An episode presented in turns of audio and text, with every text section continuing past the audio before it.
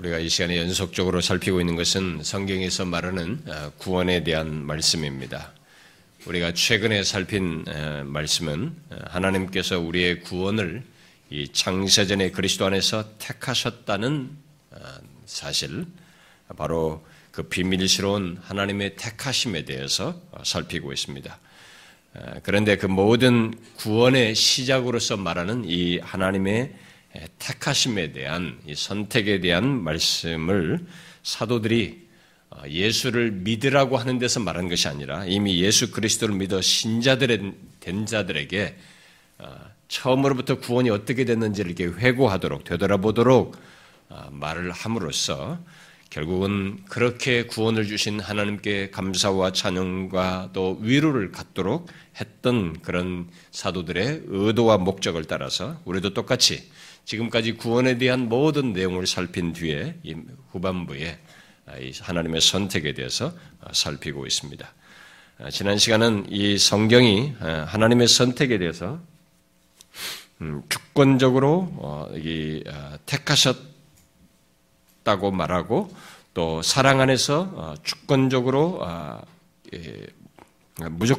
무조건적으로 택하셨다는 것을 말하고 또 사랑 안에서 주권적으로 은혜 베풀 자를 택하여서 실제로 은혜를 베풀어서 구원하신 것에 대해서 제기되는 두 가지, 그러니까 우리가 하나님께서 누군가를 택하셔서 구원하셨다고 할 때 그걸 무조건적으로 또 주권적인 은혜를 베풀어서 하셨다고 할 때 제기되는 질문이 있잖아요.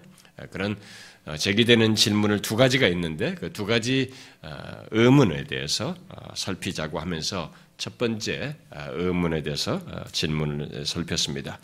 지난 시간에 살폈던 이 첫 번째 질문은 하나님께서 우리를 창세전에 택하셨다면 예수를 믿고 안 믿고는 안 믿고의 문제는 우리에게 사실상 어떤 책임도 없는 거 아니냐? 어차피 택하셨다면은 뭐 믿을 것 아니냐?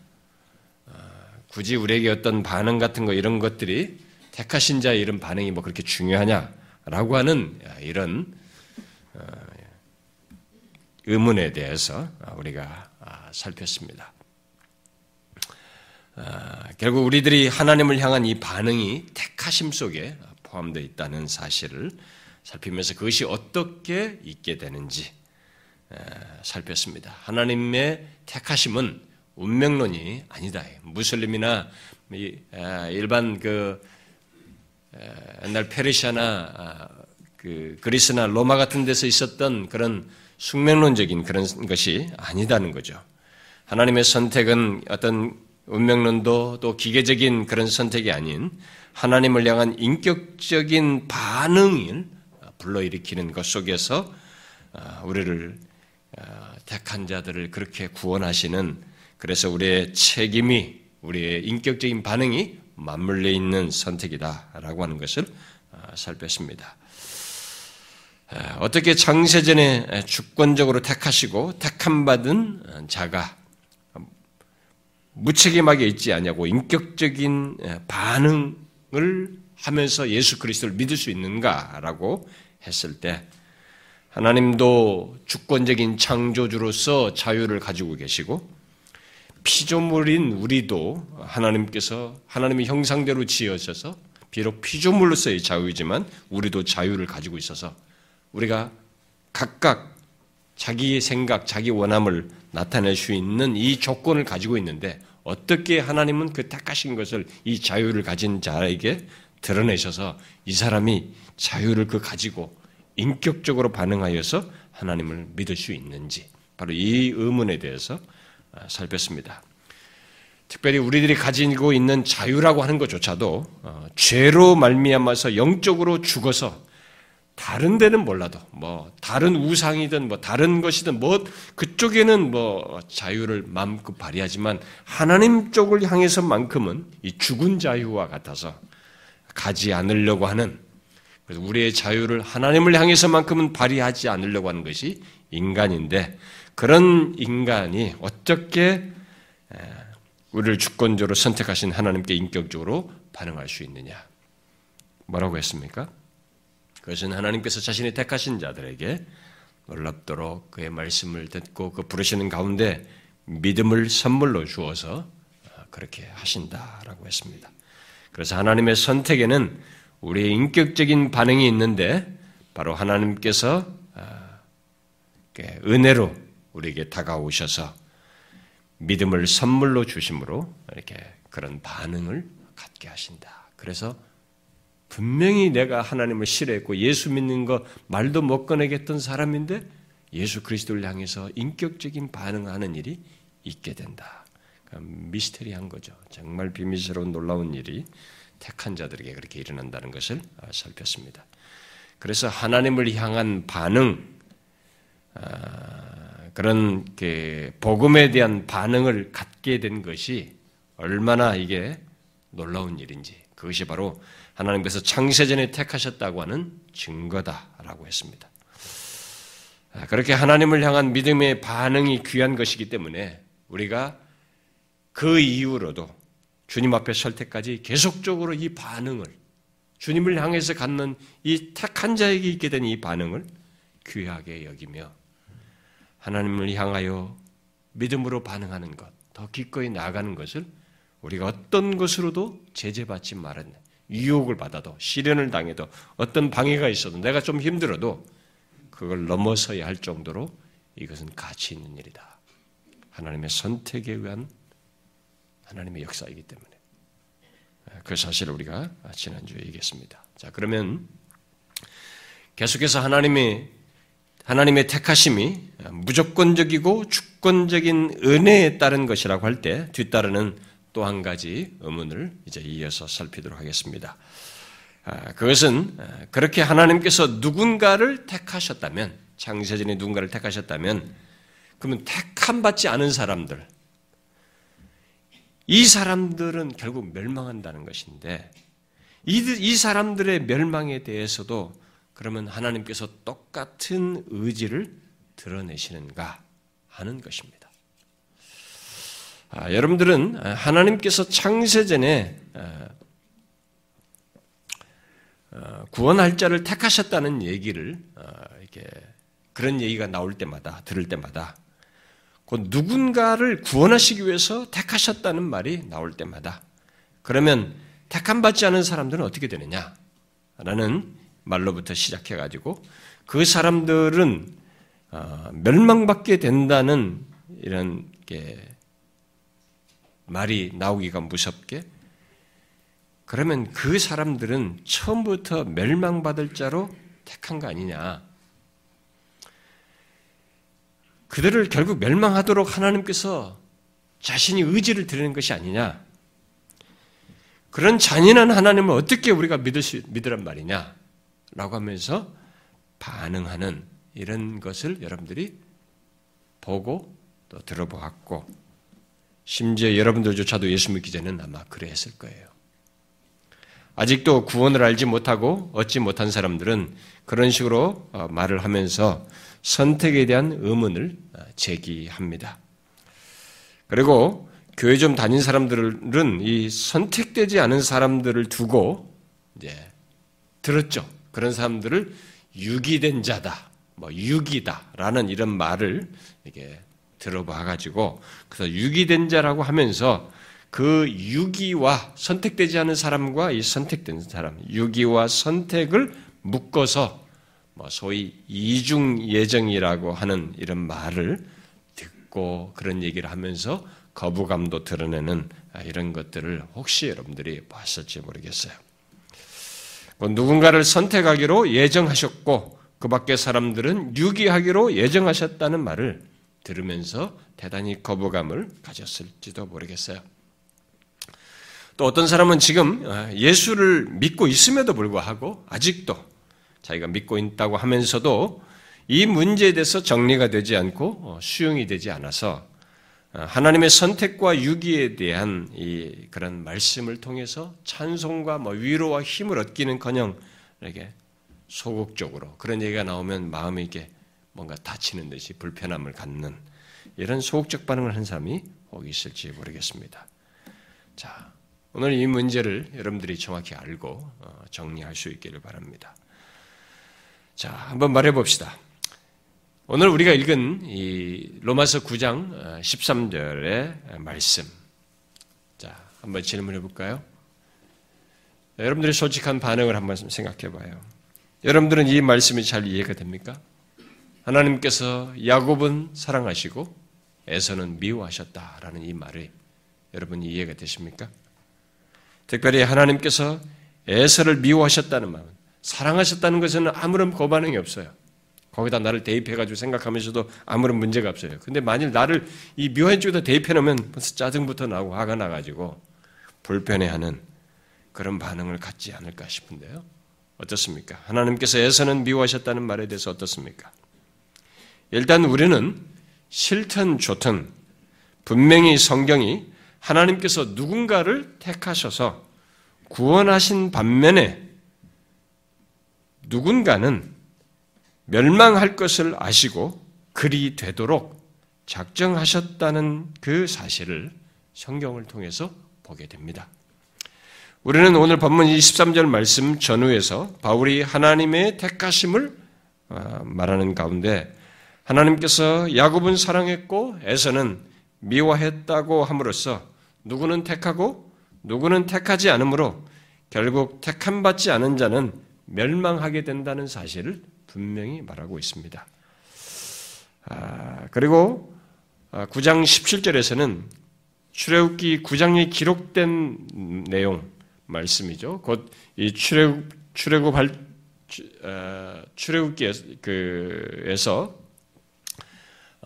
그 이스라엘 백성들이 애굽을 떠나는 이집트를 떠나게 되는 이 사건 속에서 그 이스라엘 백성들을 출애굽하도록 모세를 통해서 하나님께서 요청을 한 것에 대해서 끝까지 하나님을 대항했던 이집트의 왕 바로에 대한 얘기가 나옵니다. 이 바로 왕에 대해서 출애굽기에 기록된 내용을 인용하면서 멸망할 자로 하나님께서 그를 두신 것으로 정하신 것으로 기록하고 있습니다.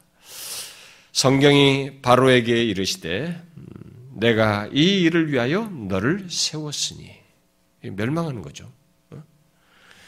곧 너로 말미암아 내 능력을 보이고 내 이름이 온 땅에 전파되게 하려 함이라라고 합니다. 여기서 세웠다는 말은 바로 이제 그런 차원에서 멸망할 자로 이게 세워진 것을 정해진 것을 얘기하고 있습니다. 곧 선택받아 구원 얻음으로 하나님의 이름을 드러내는 것이 아니라 지금 이 사람은 정반대죠. 하나님을 거역하다가 멸망하는 것으로 하나님의 능력을 보이고 그리고 그의 이름이 온 땅에 전파되도록 하기 위해서 하나님께서 세운 자로 정한 자로 말을 하고 있습니다. 그 밖에도 이런 내용을 말하는 곳이 성경에 많이 있지만 일단 이런 내용들이 말하는 바는 하나님께서 구원하기로 택하신 자가 있다는 말을 하고 있고 그 외의 사람들은 멸망하도록 하나님께서 정하셨다는 사실을 결국 말하고 있다는 것입니다. 우리는 이것의 공평성 문제에 대해서는 우리들이 제기하는 뭐 불공평하지 않냐는 이런 질문에 대해서는 이미 우리가 앞에서 한번 다루었습니다.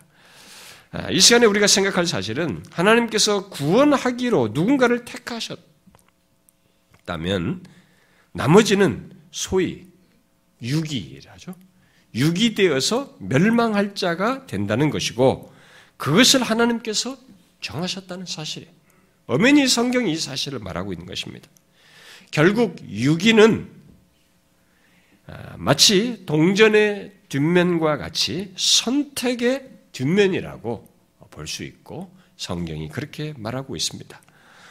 오늘 본문과 성경의 여러 말씀은 실제로 하나님께서 창세전에 예정하신 것 속에 선택만 있지 않고 선택되지 않은 사람들, 곧 유기죠. 유기 또한 포함하고 있다는 것을 말하고 있습니다.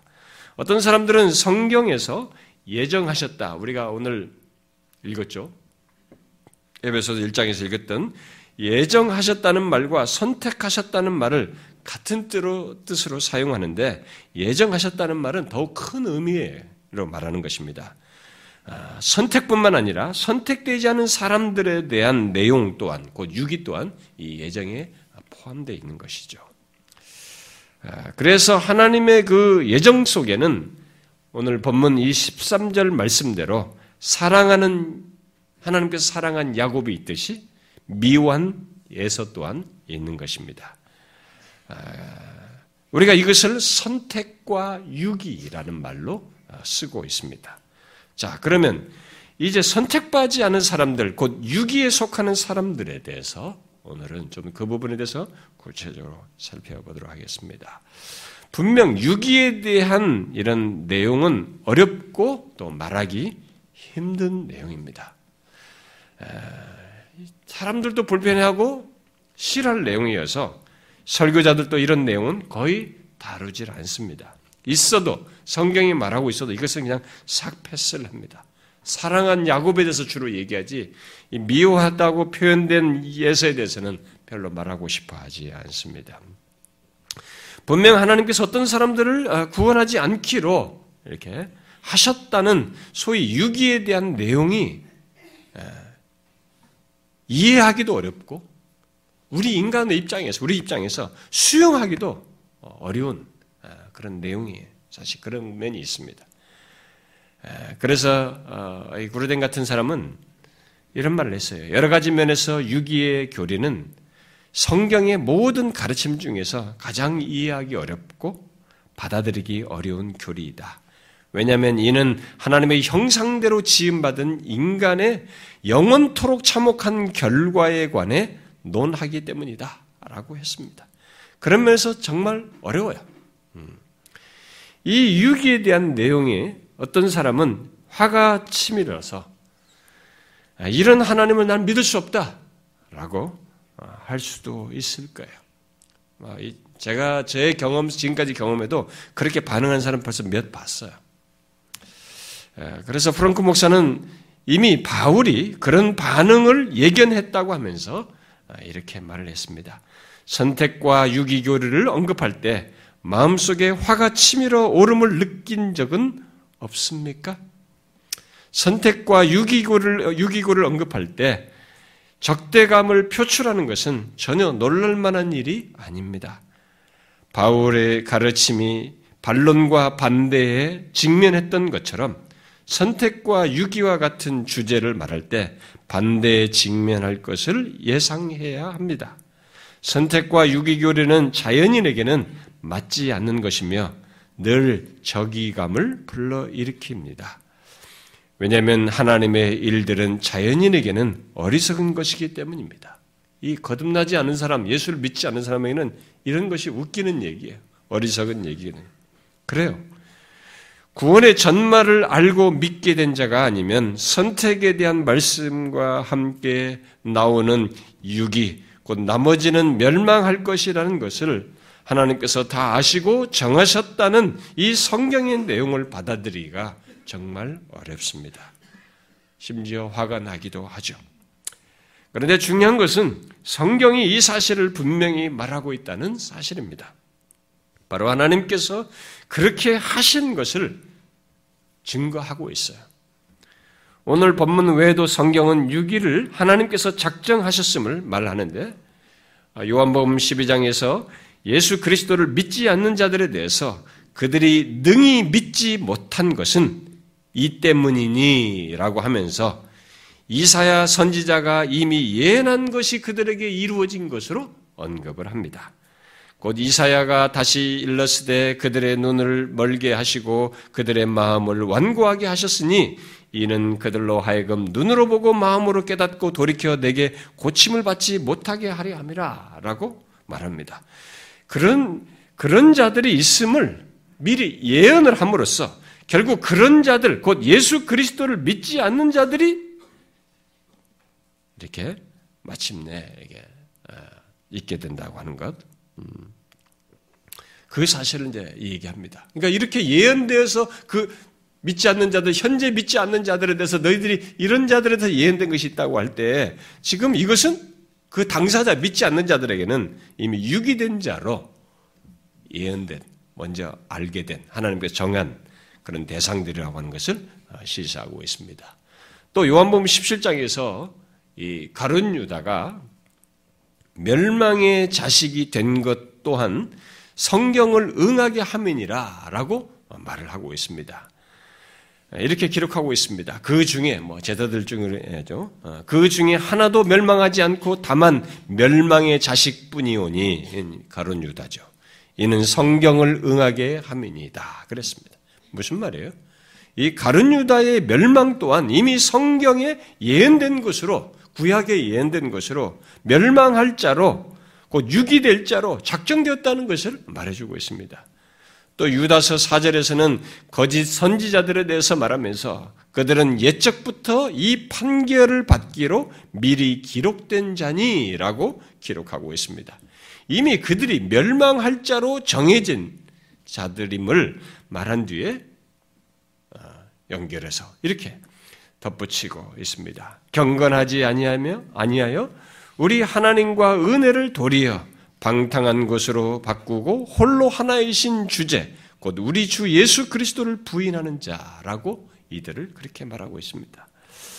자, 옛적부터 심판받기로 미리 기록되었다라고 말을 해요. 이게 뭡니까? 미리 그 멸망할 자들이 정해졌다는 것을 얘기합니다. 또 베드로전서 2장에서도 믿지 아니하는 자들에 대해서 그들이 말씀 순종하지 아니함으로 넘어지나니 이는 그들을 이렇게 정하신 것이니, 이렇게 말하고 있습니다. 정하셨다는 거예요. 그리고 오늘 본문 23절에서도 하나님께서 멸하기로 준비된 진노의 그릇이 있다라고 기록을 하고 있습니다. 이렇게 성경은 유기되는 자들에 대해서 분명히 말을 하고 있습니다. 그런데 그냥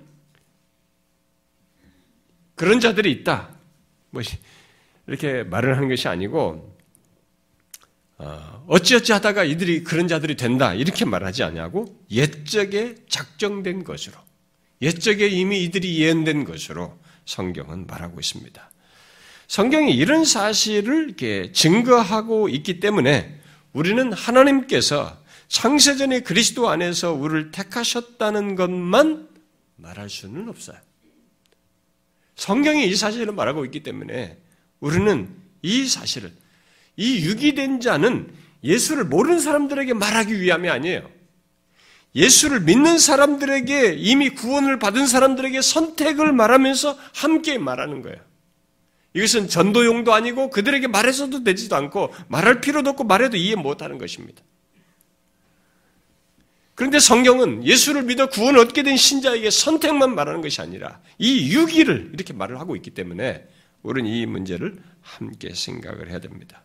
오늘 본문 13절에서 말하듯이 성경은 하나님께서 사랑하여 택한 야곱만 말하지는 않고 구원받지 못하는 에서와 같은 자들도 말을 하고 있기 때문에 우리는 힘들어도 또 어려워도 그 유기된 자들에 대해서도 생각해야 되고 그것을 통해서 우리에게 말씀하고자 하는 말을 들어야 합니다. 어떤 사람은 이런 내용이 없었으면 좋겠다라고 말할지 모르겠습니다. 그러나 그렇게 말한다고 해서 성경이 말한 이 엄연한 사실이 없어지는 것은 아닙니다. 또 어떤 사람들에게 이 사실이 가려지고 거부되는 일은 있어도 이 유기되는 일, 구원받지 못하는 사람들이 있다고 하는 이 엄연한 사실이 없는 것이 되는 건 아니에요. 사라지는 것은 아닙니다. 그건 엄연히 현실적으로 있을 얘기예요. 선택된 자가 있듯이. 하나님께서 택하지 않은 자들은 결국 유기되어서 자신들이 범한 죄에 따라서 심판을 받는다는 것이 성경이 분명히 말하는 사실입니다. 자, 그러면 과연 유기는 어떻게 해서 있게 되는 것일까? 어떻게 해서 유기가 있게 될 것일까? 이게 우리에게 궁금합니다. 하나님께서 야곱을 구원하기 위해 선택하여 그 사람 안에 적극적으로 역사하셨듯이 에서, 곧 구원받지 못한 자들의 유기에서도 적극적으로 역사하셔서 있는 것일까?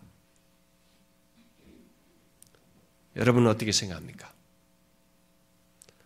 야곱을 구원하기 위해서 선택하여 그 사람 안에 적극적으로 역사하셨듯이 에서, 이 구원받지 못하는 사람의 유기에서도 하나님은 적극적으로 역사하실까요? 어떻게 생각합니까? 많은 사람들이 선택과 유기와 관련해서 오해하는 부분이 바로 이것입니다.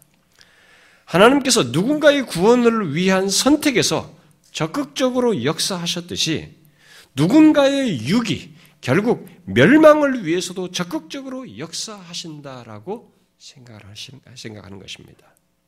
달리 말하면 두 경우에 대해서 하나님께서 동등한 예정을 하셨다라고 주장을 하는 것입니다. 교회 안에 선택과 유기를 말하는 사람들 가운데 이렇게 이해하는 사람들이 많이 있습니다.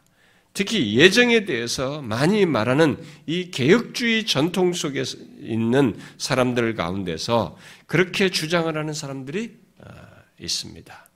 이들은 하나님께서 택한 자들의 마음속에 믿음을 주어 갖게 하기 위해서 그들의 삶에 개입하시고 역사하셨듯이 똑같이 유기된 자들의 마음속에서도 하나님을 믿지 않고 거부하도록 개입하시고 역사하신다라고 주장을 하는 것입니다.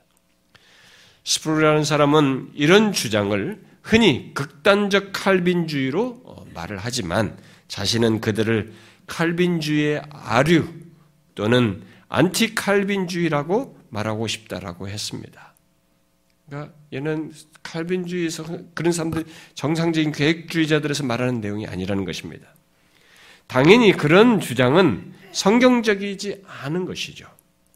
왜냐하면 하나님께서 택한 자들의 마음속에 믿음을 주어 갖게 하기 위해서 그들의 삶에 개입하셨듯이 유기된 자들 안에서도 똑같이 역사에 있어서 믿지 않도록 하신다면, 그렇게 믿지 않도록 역사를 한다면 결국 하나님이 불신앙의 조성자가 되고 죄악의 원인자가 되기 때문에 이것은 성경과 맞지가 않습니다. 하나님은 성품상 거룩하셔서 그런 악을 조성할 수가 없어요. 그런 일을 하신다면 그건 하나님이 아니에요. 성경이 말하는 하나님이 아닌 것입니다. 그러면 하나님의 예정 속에 선택도 있고 유기도 있다고 한 이 말씀들을 우리가 어떻게 이해해야 할까? 도대체 어떤 차이가 있는 것일까?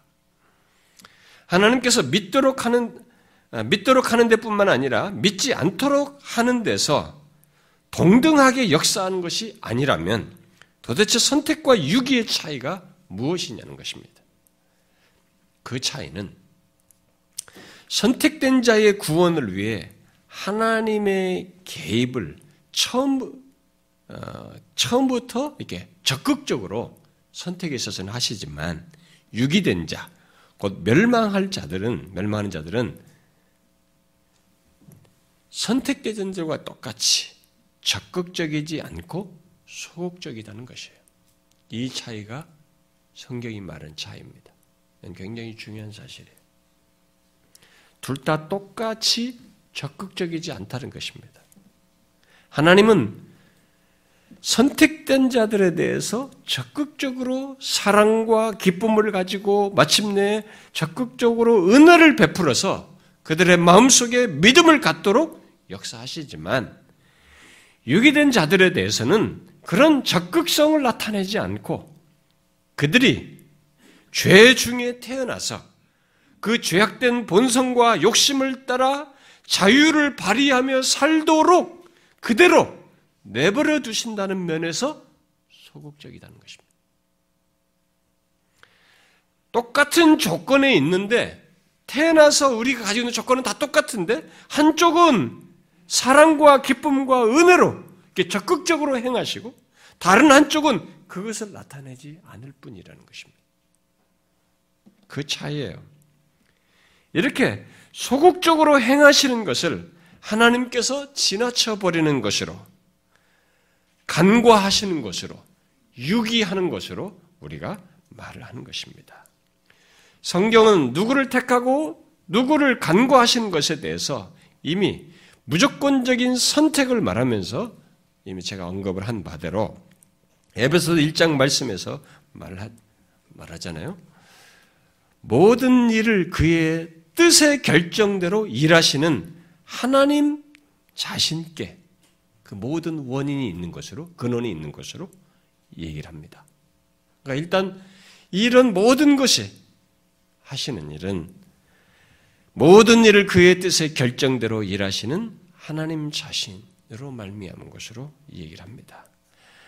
바로 그런 주권자께서 오직 사랑과 기쁨을 따라 이스마엘이 아닌 이삭을 택하시고 에서가 아닌 야곱을 택하시고 현재 예수 믿게 된 우리들을 많은 사람들 가운데 택하신 것으로 말을 하고 있는 것입니다.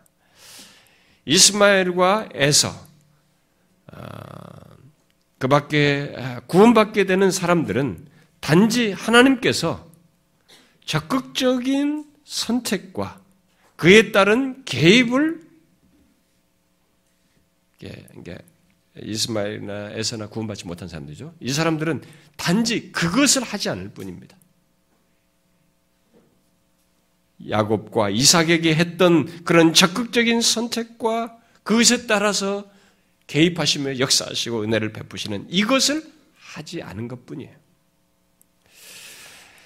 택함받은 자나 택함받지 않은 자가 이 세상에 태어나서 갖는 조건은 똑같습니다. 이 세상에 태어난 인간은 모든 똑같은 조건을 가지고 있어요. 똑같이 죄와 허물로 죽은 상태에서 하나님을 향하여 거부 반응을 갖고 그에게 가기를 싫어하는데 택함받은 자들을 위해서는 믿음을 갖도록 하기 위해서 하나님께서 적극적으로 개입하시고 역사하시지만 그에 반해서 유기된 자들은 그런 적극적인 개입을 하지 않고 그저 자신이 죄와 허물로 죽은 상태에서 살도록 놔두는 겁니다. 자기가 선택하면서 살도록 놔두는 거죠. 하나님은 그들로 하여금 죄를 짓도록 강요하는 것은 아니에요. 강요하거나 그들 마음속에 어떤 악을 조장하는 것이 아닙니다. 오해하면 안 됩니다. 그건 하나님이 아니죠. 성경을 오해하고 있는 것입니다. 성경이 절대로 그렇게 말하지 않습니다.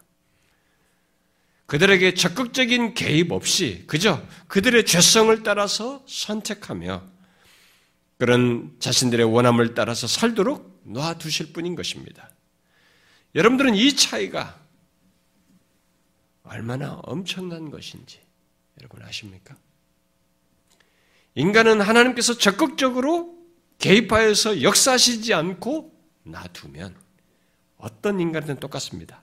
하나님께서 어떤 인간에게 적극적으로 개입하자고 그냥 놔두면 인간은 예외 없이 그냥 자기의 본성을 드러내요. 본성적으로 그리고 항상 그리스도를 거부하는 쪽을 택합니다. 하나님을 싫어하는 쪽으로 택해요. 그게 인간이에요, 여러분. 타락한 이 세상에 태어나서 사는 모든 인간은 그가 택함을 받았든 택함을 받지 않았든 똑같은 그런 조건을 가지고 태어나서 살게 돼 있어요. 그런 조건을 가지고 있습니다.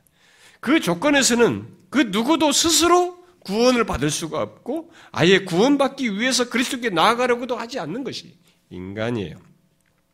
그런데 그런 조건에서 하나님께서 적극적으로 개입하셔서 거듭나게 하시는 은혜를 베푸시고 구원을 마침내 얻게 하시는 일을 택한 자들에게 하시는 것입니다. 이 차이가 결정적인 차이인 것입니다. 그리고 영원한 운명을 나누는 어마어마한 차이가 된 것이죠. 유기된 자들에게는 바로 이 개입이 없는 것입니다. 이런 사실은 하나님께서 개입하여 역사하시고 은혜 베푸시는 일이 없다면 이 세상에 태어나서 사는 우리 인간 자체에게는 택한 자든 유기된 자든 아무 차이가 없다는 것을 말해주는 것입니다. 그렇습니다. 죄악 가운데 태어나서 사는 조건만 말하면 택함받은 자나 유기된 자 사이에는 아무런 차이가 없어요. 지금 예수 믿어 구원 얻은 우리나 믿지 않는 자 사이에 아무 차이가 없다 이 말입니다. 여러분은 이것을 알고 있습니까? 한 가지 차이가 있을 뿐이에요. 뭡니까? 똑같은 조건에서 어떤 사람들 곧 예수 믿는 우리들을 하나님께서 내버려 두지 않으신 것입니다. 내버려 두지 않고 우리의 삶에 개입하여서 은혜를 베푸셔서 믿음을 갖도록 역사하신 것뿐입니다. 이 차이예요.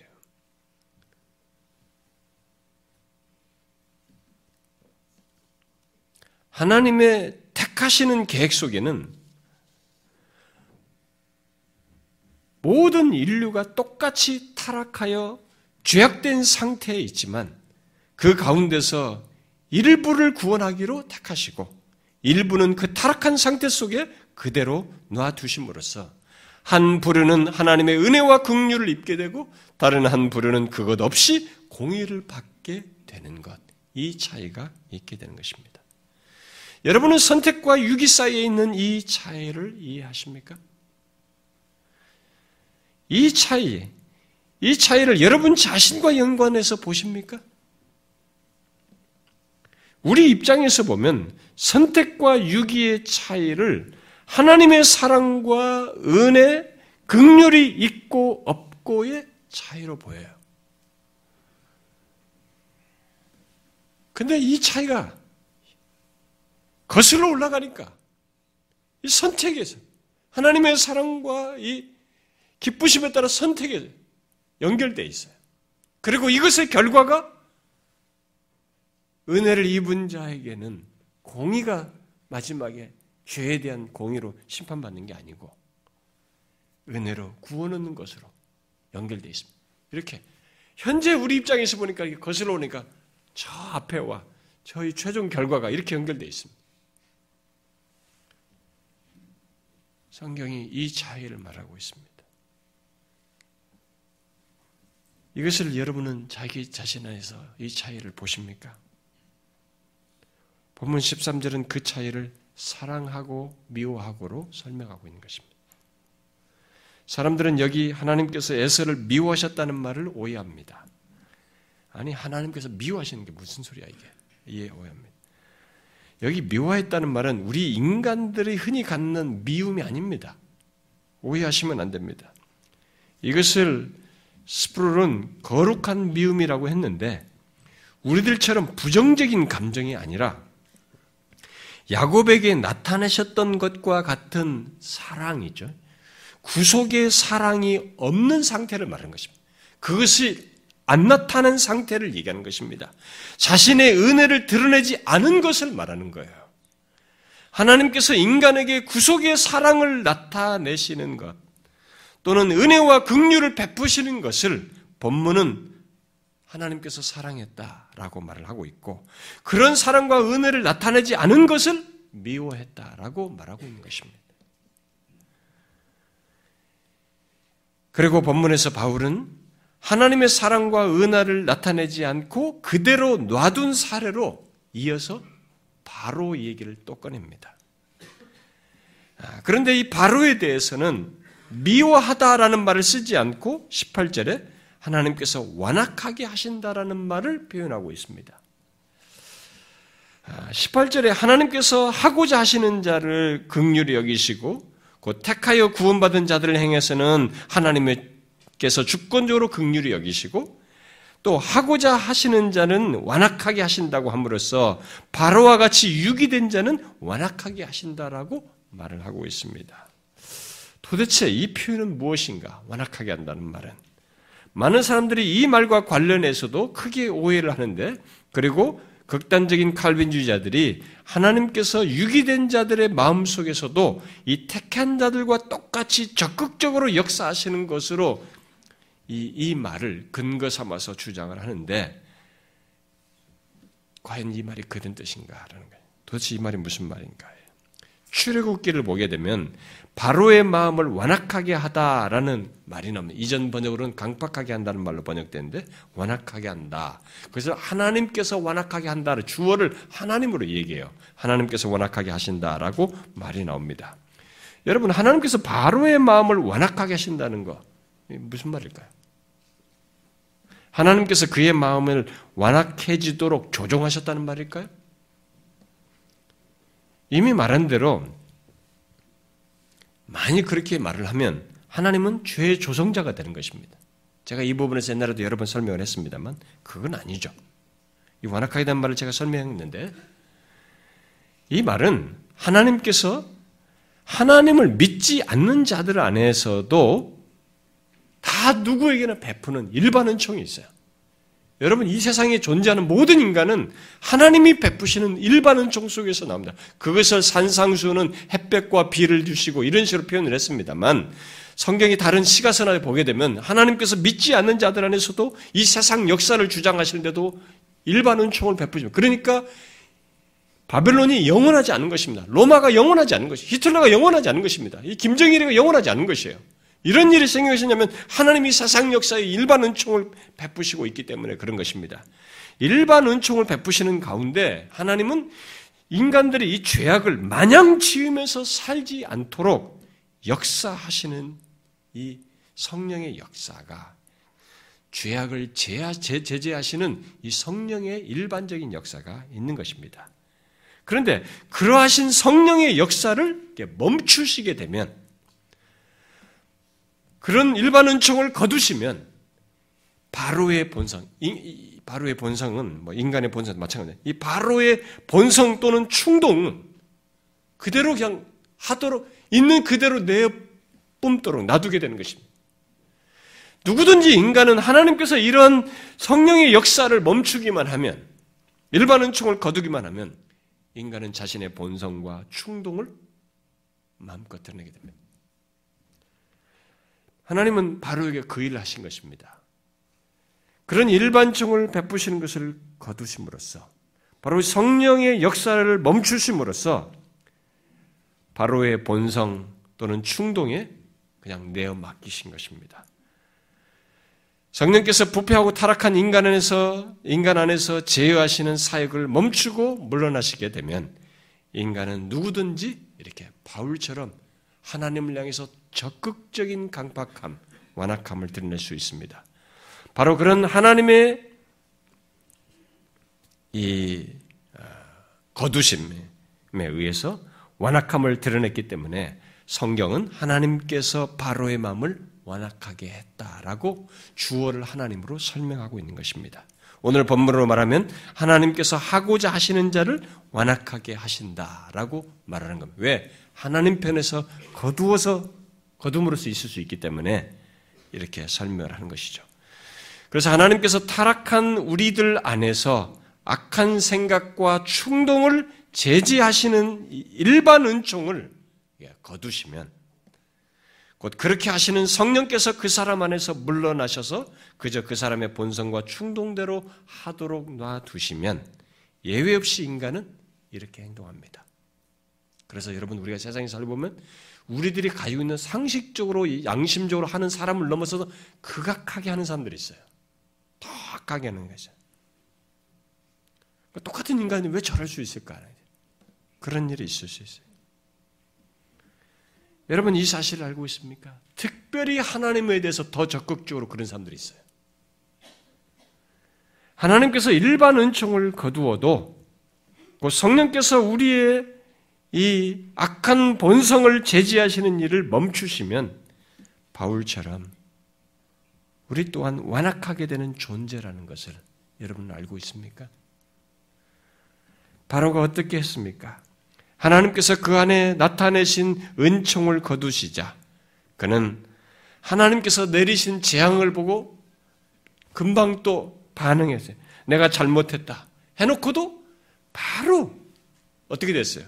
정신 차릴 수 있어야 되는데 또다시 안 된다. 바로 완악해졌어요. 완악하면 그대로 드러내는 거지. 그 정도의 수준이에요. 눈에 보이는 게 좀 힘들면 힘들다고 하다가도 다시 이렇게 완악함을 드리는 것이죠. 그것을 성경은 하나님께서 완악하게 하신 것으로 또는 미워했다는 말로 설명하는 것입니다. 여러분 유기된 자에 대한 이런 성경의 표현을 오해 없이 잘 이해하셔야 합니다. 그래서 모든 유기된 자들에게는 하나님께서 미워하셨다거나 완악하게 하셨다라는 말을 쓸 수가 있어요.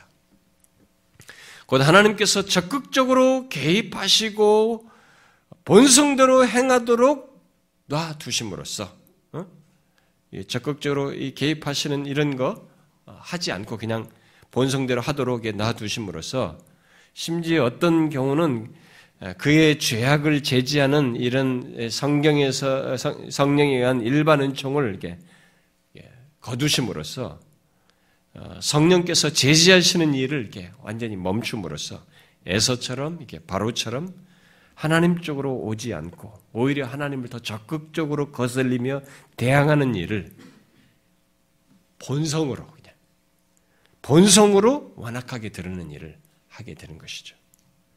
이런 시각에서 볼 때 그런 상태로 놔두지 않고 누구나 그럴 수 있는 조건을 가지고 있는데 인간은 그런 상태로 놔두지 않고 은혜와 긍휼을 베풀어서 구원하시는 것, 우리를 구원하신 것이야말로 어마어마한 얘기야. 얼마나 큰 역사인지, 얼마나 놀랍고도 은혜로운 역사인지 이건 상상하기 어려운 얘기예요. 워낙 우리 예수 믿는 사람들이 이런 사실들을 크게 성경의 계시들을 이렇게 정확하게 비교를 하고 이 계시들을 파악하지 않아서 그렇지 그냥 두루뭉실하게 알아서 그렇지 이게 너무 어려운 엄청난 얘기. 그래서 성경은 예수 믿는 신자들에게 선택만 말하지 않아요. 유기를 같이 말하는 것입니다. 먼저 이것을 알아야 돼요. 내가 선택됐다, 복받았다 이 사실을 말하기 전에 내가 이런 유기되는 상태로 있어야 될 조건인데 그대로 놔두지 않고 나에게 은혜와 긍휼을 베풀어서 구원해내신 것이 이게 얼마나 엄청난 일인지 형용할 수 없는 얘기예요, 여러분. 유기된 자들에게 있게 되는 심판은 하나님께서 그들에게 의지를 드러내서 적극적으로 뭔가 의지를 드러내서 그들로 하여금 그렇게 되게 하신 것이 아니죠. 그들이 본성대로 살며 자신들의 원함과 충동에 따라 선택하고 행동한 것에 대한 결과로서 심판이 있는 것입니다. 그저 공의에 따라서 있는 것이에요. 어떤 사람은 이런 유기에 대한 설명을 들어도 반문을 계속할 수도 있어요. 그래도 나는 그렇게 누군가를 유기하게 하시는 하나님을 이해할 수가 없다. 결국 누구에게는 은혜를 베풀고 누구에게는 베풀지 않아서 유기되어서 멸망받게 되는 것인데 나는 그런 하나님을 이해할 수 없으며 그래서 선택과 유기를 받아들일 수 없다라고 할지 모르겠어요. 그러나 바울은 이미 그런 반응을 예상하고 오늘 본문 19절과 20절을 말을 한 것인데요. 그 말씀은 우리를 놀라게 합니다. 뭐라고 말했어요? 네가 내게 말하기를 그러면 하나님이 어찌하여 허물하시느냐? 누가 그 뜻을 대적하느냐 하리니 이 사람아 네가 누구이기에 감히 하나님께 반문하느냐? 지음받은 물건이 지은 자에게 어찌 나를 이같이 만들었느냐 말하겠느냐? 라고 말하고 있습니다. 무슨 얘기예요? 하나님께서 바로와 같이 유기된 자들에게는 은혜와 긍휼을 베푸지 않고 심지어 그의 마음을 제지하시는 역사를 거두심으로써 완악하게 하사 그런 상태 속에서 멸망하도록 놔두시는 하나님이 이해가 안 된다고 하는 사람들에게 무슨 대답을 하고 있습니까? 뜻밖의 말을 하고 있는 것이에요. 뭐라고 말하는 겁니까? 놀랍게도 바울은 그런 반문에 직접적인 대답을 하지 않고 있습니다. 왜 이 유기와 관련해서 직접적인 대답을 하지 않고 오히려 질책을 하고 있습니까? 그런 반론이 논리적으로 안 맞아서 그렇게 하는 것입니까? 아니죠. 우리의 논리를 따르면 얼마든지 이런 반응과 의문을 가질 수 있습니다. 그럼에도 직접적인 대답을 하지 않고 오히려 질책을 하는 것은 그 어떤 인간도, 하나님께 선택과 유기의 문제에 대해서 반문을 제기할 수 있는 권한이 없기 때문에 그런 것이에요. 인간은 아예 그런 말을 할 수 있는 존재가 아니에요, 사실은. 근데 우리가 그런 존재가 아니라는 것에 대한 이해가 없어서 지금 그렇게 할 뿐이지, 여기서 바울은 그걸 얘기하는 것입니다. 그래서 바울은 네가 누구이기에 감히 하나님께 반문하느냐라고 말을 한 것입니다. 그 말은 인간은 선택과 유기 문제에 대해서 하나님께 반문할 수 있는 권리가 없으며 반문하는 것은 하나님을 대항하는 죄를 범하는 것으로 이 얘기를 하는 것입니다. 바울의 말이 혹시 여러분들은 이런 말이 기독교가 너무 독선적이다. 뭐야? 라고 하면서 여러분들이 불만이 생기고 이런 바울의 말에 거스러집니까? 만약 그렇다면 미안하지만 아직도 하나님을 모르고 자기 자신이 어떤 존재인지를 모르고 있는 것입니다. 하나님은 자신이 우리를 선택하시고 유기하시는 것에 대해서 그리고 그것을 나타내시는 방법에 대해서 일일이 우리에게 해명할 필요가 없으시고 우리의 동의나 허락을 구할 필요가 없는 분이십니다. 우리들이 이 사실을 망각하고 있는 것입니다. 하나님은 하나님이신 것입니다. 그는 세상 만물의 창조자이세요. 모든 만물의 주권자로서 우리의 모든 것을 주장하시는 분이십니다. 여러분, 하나님과 우리 사이의 관계가 창조주와 피조물의 관계라는 것을 여러분 알고 있습니까? 저는 예수를 믿어도 이 관계를 너무 피상적으로 안다고 생각합니다. 많은 사람들이. 여러분들이 얼마나 하나님이 창조주이시고 나라고 하는 존재가 피조물이라고 하는 것, 그것도 죄와 허물로 죽어서 감히 상종하기도 어려운 그런 존재라는 것에 대한 이 인식부터 있는지 한번 보셔야 됩니다. 설사 그것이 아니라도 일반적으로도 창조주와 피조물의 관계가 어떤 것이냐도 여러분이 얼마나 아는지 한번 물어보셔야 됩니다. 우리가 안다고요? 모릅니다. 미안하지만. 어디서 볼 수 있는지 아십니까? 하나님을 향해 취하는 태도를 보면 압니다. 심지어 예배 한번 드리는 데서도, 예배 속에서도 태도가 이게 무슨 사람 하나 만나는 것 정도 수준인 사람들이 많습니다. 창조주를 만난다는 생각이 없어요. 여러분은 이 관계를 어떻게 이해하십니까? 그것을 잘 이해하지 못하고 있는 사람들은 분명 선택과 유기가 이해되지 않고 그런 하나님이 이해되지 않을 것이에요. 창조주와 피조물의 관계가 정확히 이해되지 않은 사람은 이 선택과 유기 잘 이해가 안 됩니다. 바로 그런 사람들을 위해서 바울은 여기 20절과 21절에서 토기장이와 이 진흙의 관계로 설명을 하고 있습니다. 지음받은 물건이 지인에게 어찌 나를 이같이 만들었느냐 말하겠느냐? 토기장이가 진흙 한 덩이로 하나는 귀 쓸 그릇을 하나는 천이 쓸 그릇을 만들 권한이 없겠느냐? 하나님과 우리의 관계는 지은이와 지음받는 물건의 관계이고 토기장이와 진흙의 관계라고 말하고 있습니다. 여기서 귀 쓸 그릇은 하나님께서 자신의 기쁘신 뜻을 따라서 거룩하게 하는 자들, 구원하는 자들을 얘기하는 것이고 천이 쓸 것은 죄악 가운데서 살도록 내버려 두는 자를 말하는 것입니다.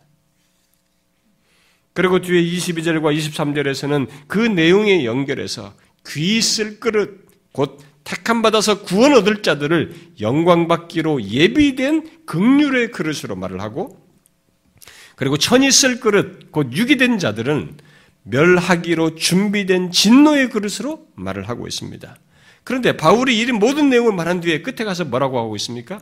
23절 끝에 그리하셨을지라도 무슨 말 하리요? 하나님이 이렇게 그릇을 각각의 그릇을 하더라도 무슨 말 하리요? 이 모든 내용을 통해서 지금 강조하는 게 뭡니까? 하나님은 지음받은 물건과 같고 진흙과 같은 우리에게 지으신 분이에요. 우리에게 있어서만큼은 우리의 모든 것을 지으신 분이십니다. 우리에게 있어서는 토기장이 같으신 분이에요. 그러므로 우리의 존재와 삶과 모든 것에서 그는 창조자의 주권자로서 행할 권리가 있는 것입니다. 그것을 지금 강조하는 것이에요. 어떤 사람은 택하여 구원하시고 어떤 사람은 완악한 상태로 그냥 놔두셔서 결국 멸망받게 하신 것에 대한 우리의 반론에 대한 이 바울의 대답은 이거예요. 하나님은 어떤 분이시고 우리 인간은 어떤 존재인가? 이걸 말하는 것입니다. 하나님은 창조자요, 그는 우리의 주권자이시고 우리는 그의 피조물이라는 것을 강조하고 있는 것입니다. 그걸 대답으로 하고 있습니다. 바울의 이 강조에 혹시 마음이 불편하십니까? 대답이 안 된다고 생각하십니까? 그러면 물어보십시오. 왜 그러는지. 왜 그렇습니까? 내가 하나님이라도 된 것입니까? 내가 하나님이라도 된 것입니까? 여러분, 우리는 하나님이 아닙니다. 우리는 토기장의 손에 있는 진흙과 같은 존재입니다. 하나님의 형상을 주어서 생각하고 인격적인 반응을 하고 모든 이런 독특한 도덕적 성격을 가지고 이런 형상을 가진 존재일 뿐이지, 형상대로 지었을 뿐이지, 우리는 그에게 있어서 피조물입니다. 우리는 하나님이 아니에요. 부변 본성까지 가지고 있어요. 피조물인데 피조물조차도 타락한 피조물이 되어버렸어요. 부패한 본성을 가지고 자신의 창조주 하나님을 싫어하고 거부하는 그런 존재가 되어버렸습니다. 그러면서 왜 누구를 택하고 누구는 놔두시냐고 말하는 것은 마치 지인받은 물건이 지인에게 따지는 것 같은 것이에요. 이 따질 수 없는 조건에서 따지는 것과 같은 것입니다. 말이 안 되는 것을 하고 있는 것이에요. 아십시오. 우리는 그럴 권리가 전혀 없습니다. 그러나 그것을 제대로 알게 되는 때는, 이런 사실을 이걸 제대로 알게 되는 때는 하나님의 은혜와 긍휼을 입어서 구원 얻을 때예요. 구원 얻고 나서야 우리는 제대로 알게 됩니다. 그때서야 우리는 내게는 아무 권리가 없었구나, 오히려 심판받아 마땅했구나, 그냥 놔둬야만 했던 존재였구나, 현재 나는 오직 하나님의 사랑과 은혜 때문이었구나, 그가 긍휼을 베풀어서 된 것이구나, 나는 유기되어 마땅한 자인데 오히려 선택되어서 이렇게 은혜를 입어서 여기에 있게 된 것이구나, 그게 알게 되는 것이죠. 여러분은 지금 그런 자입니까? 그렇게 된 자입니까? 선택과 유기에 대해서 마침내 알고 나서 내가 유기되지 않고 오히려 선택되어 구원받게 된 것을 감사하며 찬양하고 있습니까? 그런 자입니까? 우리가 놀라 찬양해야 할 이유는 선택에 앞서서 내가 유기되는 자가 아닌 것이에요. 내가 유기되는 자가 아닌 것이 우리가 찬송해야 할 먼저의 이유입니다. 멸망받지 않고 영생을 얻게 하려 합니다. 멸망받지 않은 것이, 유기되지 않은 것이, 나를 죄악 가운데 내버려두지 않은 것이 찬송과 감사의 이유인 것입니다. 그래서 이 신자들에게 선택과 함께 이것을 말하는 것이에요. 유기는 신자들에게 말한 것입니다. non-Christian에게 말한 것이 아니에요. 여러분들은 그런 시각에서 자신을 보십니까? 너무나 우리가 건너들지 않았습니까? 교회 와서 하나님 앞에 나와서 너무 좋은 얘기만 하고 미사 여구만 듣고 싶어하고 위로만 받고 싶어하고 좋은 얘기만 하면서 서로가 그저 타치만 받고 건드리는 걸 싫어하고, 내가 얼마나 어떤 존재인지, 부패한 피조물인데, 유일에 마땅한 자인데, 그런 것에 대해서는 건드리지 않고 좋은 은혜와 감미로운 것에 너무 취해 있지 않습니까? 먼저 알아야 됩니다. 우리는 유기된 자였어요. 그런 조건을 가지고 태어난 자들입니다. 유기되지 않은 것만도 우리에게는 말할 수 없는 감사와 찬송의 이유인 것입니다. 자신을 그런 시각에서 보십니까?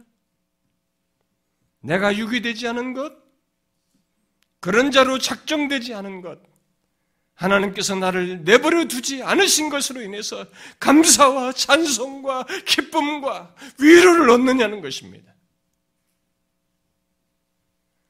오히려 내게 적극적으로 개입하셔서 은혜와 긍휼을 베풀어서 믿음을 갖게 하셔서 하나님을 향하여 움직일 수 있게 하시는 이 놀라운 은혜와 능력에 대해서, 이것이 얼마나 놀라운 일인지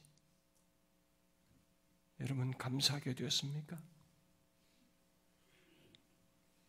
그것은 그 무엇으로도 설명할 수 없는 것이, 이는 우리가 가지고 있는 정서와 이 인격의 구조를 가지고서는 별로 반응할 게 별로 없습니다.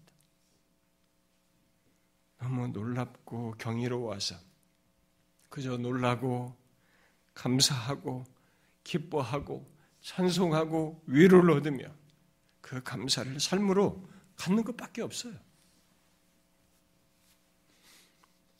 여러분 그렇지 않습니까?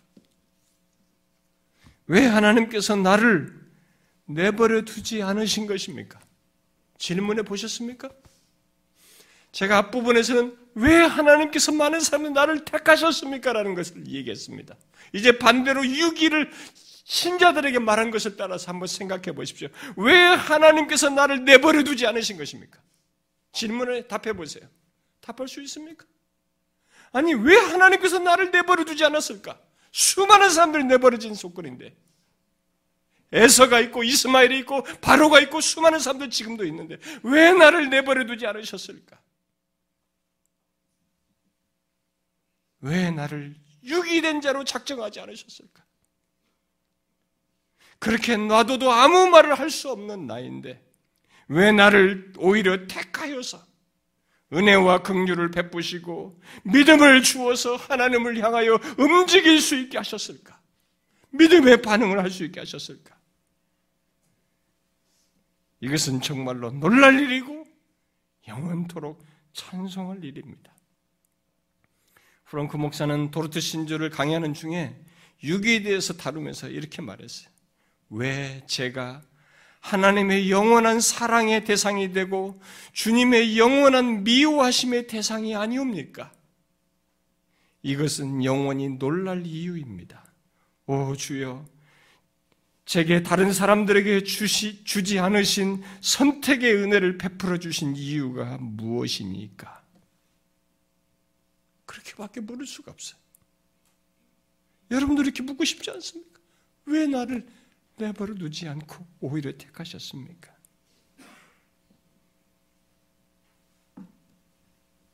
우리는 이 질문을 해야 됩니다. 너무 놀라운 일이에요. 너무나 경이로운 일을 하나님께서 하신 것입니다. 놔두지 않으셨어요, 우리를.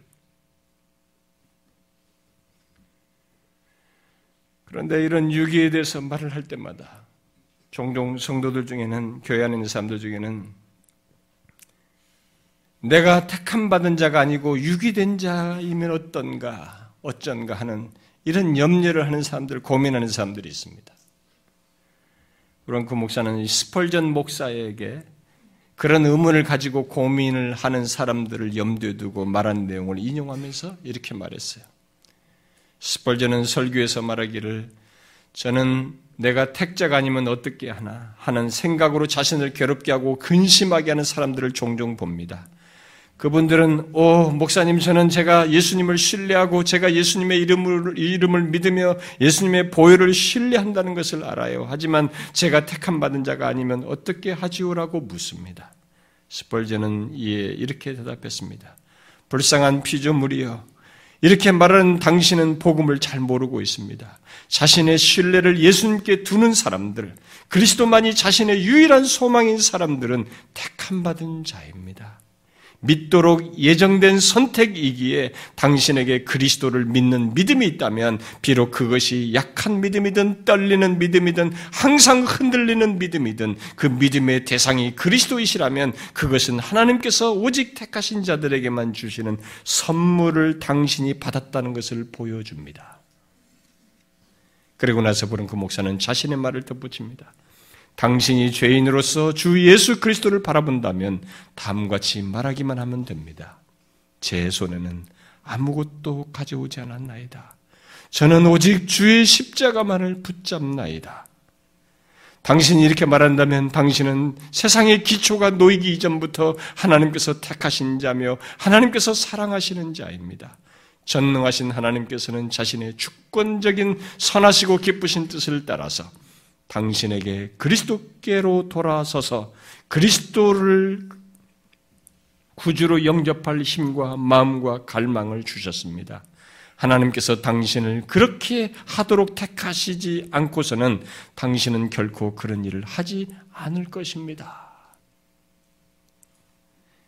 여러분, 하나님의 선택은 진실로 하나님 자신을 찾는 자들, 예수 그리스도의 구속의 은혜를 구하는 자들 안에서 나타나기 때문에 진실로 주님을 구하는 자들은 하나님께서 그에게 믿음을 주심으로써 그가 택한 자인 것을 드러내십니다.